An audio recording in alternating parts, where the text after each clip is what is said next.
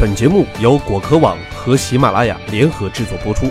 果壳网，果壳网，科技有意思。演化给了我们被萌到的快感来保护宝宝，我们却用它激励自己上网搜喵星人。这是现在我们对萌这种感觉的标准解释。准确的来说啊，萌这种感受是来自于人们对婴儿的爱。人们认为。大而低的眼睛，鼓起的面颊，短而粗的四肢和笨拙的动作十分的可爱，这使成年人看到任何宝宝的时候啊，自然的放下戒备，提供关爱。哎，这一观点啊，最初来自于康拉德·洛伦兹1943年的一篇著名论文。后续的行为科学和神经影像科学研究也显示，当人们看到萌萌哒图像的时候呢，会做出快捷的神经反应。随后激活大脑中更广泛的区域，这些区域与玩耍、同情啊以及其他高级道德过程相关。但是洛伦兹恐怕想不到，七十年后的互联网上会有这么多萌物的图片和视频，而稍有常识的人都会发现啊，这些萌物里面真的是婴儿的东西万中无一。说好的萌是为了保护宝宝呢？演化似乎啊，并没有在我们的大脑中给萌辨识规定一个界限，比如说规定只有自己的宝宝或者其他人类的宝宝能唤起可爱反应。在这件事情上，人似乎过于滥情了呢。只要是大眼睛、小圆脸、软软毛毛的小东西啊，都会激发人类的同情。洛伦兹对此的解释是，存在着某种超常刺激，哎，就是一种比自然情形。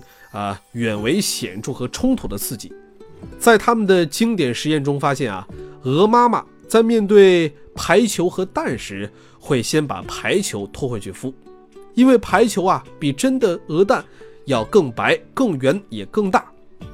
排球实际上是一种超长刺激，对鹅妈妈来说，它比真的蛋更像一个蛋。在可爱领域啊，也存在着这种超长刺激。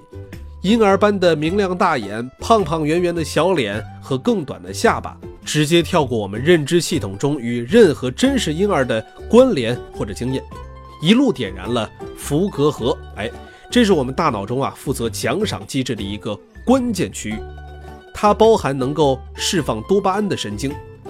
研究假设，福格核会被超长刺激所激活，并且让人们把注意力集中于这些刺激。而有实验支持了这一假说。研究者发现啊，当呈现经过超长处理的婴儿照片，比如说更大的眼睛和更粉嫩的圆脸时，受试者认为这些婴儿比真宝宝们更可爱。而脑部成像也显示，这些超长图像啊，同样可以激活相同的大脑区域。哎，那么从这个角度来说啊，被萌到是一种天赋能力。我们的大脑啊。会对可爱的事物做出积极正面的反应，并且体验愉悦与温暖。不过啊，在今日世界里，仅仅生物学的证据并不足以解释人们对萌信息的广泛反应。大量萌点成谜的玩意儿呢，现身社交网络，人们发明了各种新词儿形容他们的萌点啊，丑萌丑萌的，萌力爆，软萌，蠢萌等等。或者实在搞不懂这个萌点在哪儿，就用蜜汁萌。如果我们接受了脑科学的证据和结论，问题仍然存在。在社会生活中，我们是如何把对宝宝的情感扩大到如今涵盖了虚拟角色、社交网络的形象、遥远而陌生的物种乃至宇宙万象的呢？这是一个涵盖了文化、社会、商业和生物学的巨大课题，也是一个。冉冉升起的新领域，它的诞生颇有些文化冲突的意味啊。东京学艺大学的文化研究学者约书亚·保罗·戴尔发现啊，自己生活在一个到处都是萌物的世界里，他被萌到不行不行。终于有一天，他拍案而起，推动了可爱研究，成为了一项研究方向。身在东亚的研究者们更能够感受到萌信息的包围。日本是一个有猫咪做火车站站长的国家。朋友去韩国，因为包装太萌，买了二十只护手霜，至少需要十只手才能在保质期内涂完。卫报一篇介绍萌科学的文章呢，配图是杭州的 Hello Kitty 主题餐厅。哎，信不信由你。我们此刻正生活在一个萌天萌地的文化里。可爱研究目前还是一个逐渐形成的领域，研究者啊多集中在东亚，这或许与东亚特殊的文化氛围有关。日本学者入户野弘提出了可爱的两个层次：婴儿的可爱能够吸引成人提供照料和保护，而当他们逐渐成长为年幼的儿童时，萌萌的样子能够使他们更顺利地展开社会互动。入户也提到。可爱意味着可亲近而无害，让人想要接触和了解其本质。因此，萌萌的事物、话题或者是装饰品，对于含蓄内敛的亚洲人来说啊，简直就是拉近社交距离的开挂利器。然而，传统意义上的可爱，除了吸引关注和照料，恐怕也意味着需要帮助和缺乏独立性。研究者们提到，如果你想要吸引女性消费者，这个市场啊，已经趋向饱和。婴儿般脆弱的软萌或许仍然能够吸引注意，但是不能再轻易的赢得人们发自内心的赞同。我们与萌萌的小伙伴的关系正在不断的趋向平等。和传统意义的可爱不同，萌在中文世界里啊，被赋予了更丰富的含义。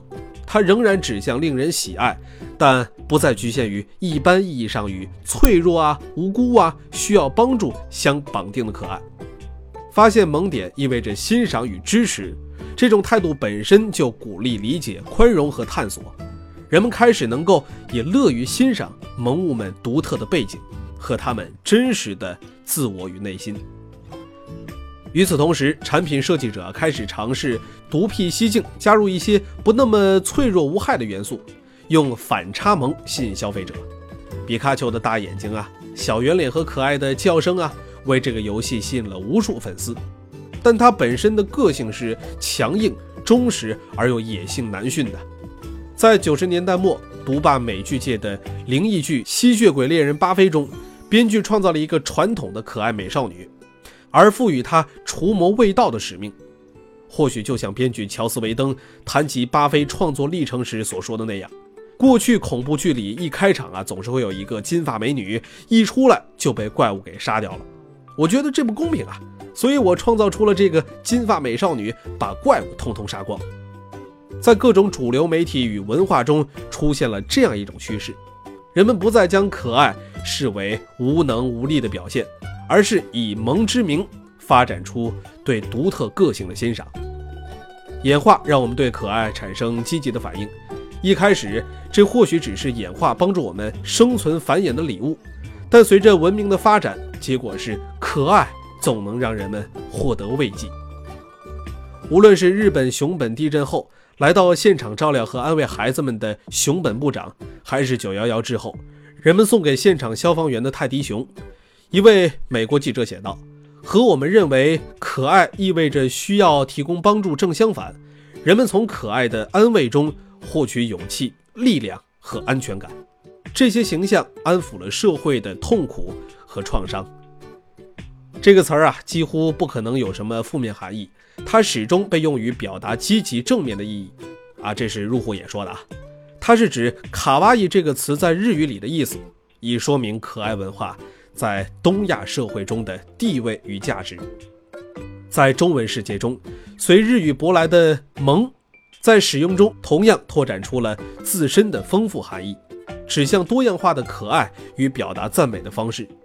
再古怪的萌点，也有人爱；再冷门的萌物，也有人萌。在萌文化中，没有萌物是孤独的。如今，我们生活在一个不确定而广阔的世界里。萌已经逐渐成为了表达友善的社交符号，发展友谊与关怀的手段，也是人们开启新冒险与乐享旧日常的积极方式。萌并勇敢快乐着，和人类生活的许多其他美好方面一样，它日渐脱离最初的单一形象，以人类社会驳杂丰富、难以预料的方式，化作了社会生活中互相赠予的独特温柔。好了，本期的果壳网就到这儿了，我们。下期再见。